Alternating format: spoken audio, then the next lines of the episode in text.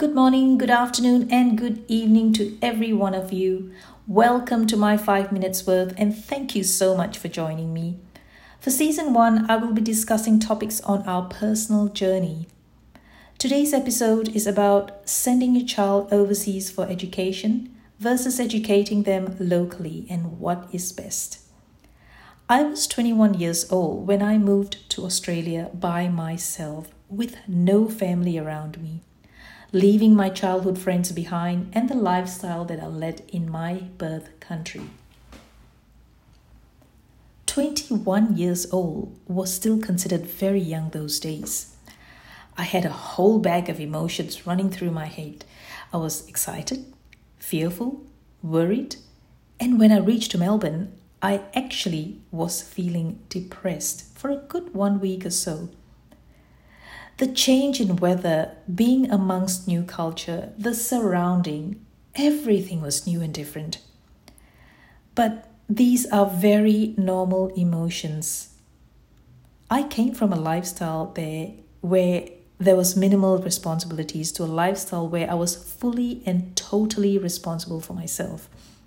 From renting my own place, shopping for groceries, handling my finances, I mean, though my mom sponsored me, I actually had to make sure the money lasted. But mind you, I got better over time because I met new people and it was very fine for me.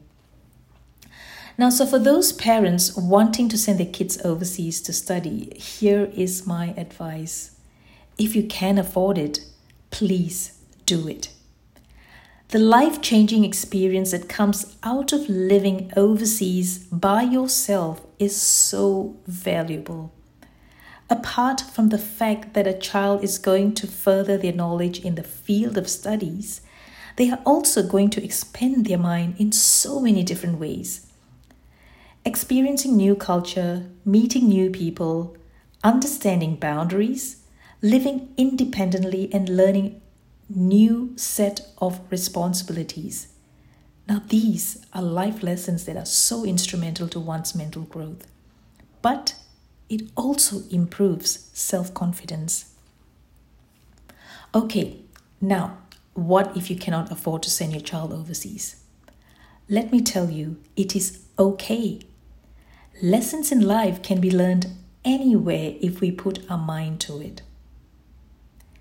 The only thing is, your child might continue being too comfortable because they have their family around to carry their responsibilities. You know what? I don't blame them because I'd probably be the same too. This is where parents need to put in a little effort to guide their kids. But there is one thing that I would swear by, honestly, and that is encouraging the occasional overseas travel, even if it is traveling to a city close by. Children can learn to be fine human beings in the comfort of their own homes, yes, but I think it is how much exposure to the real world we are giving our children that determines how well and how much they are growing mentally, or they are going to grow mentally. Seeing the world and exposing children to new experiences is a huge contribution parents can give their children, and that's what they need. So, ultimately, whether you send your child overseas or whether you choose to keep them close to home, they will still grow mentally.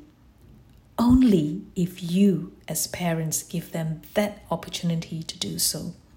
We are very, very protective of our children, and I totally understand that but being overprotective is not going to let them grow.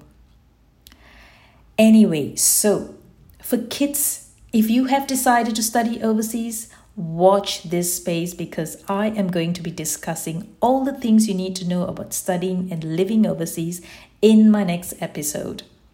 Well, till then, thank you so much again for joining me. Have a fabulous day, and I'll see you soon.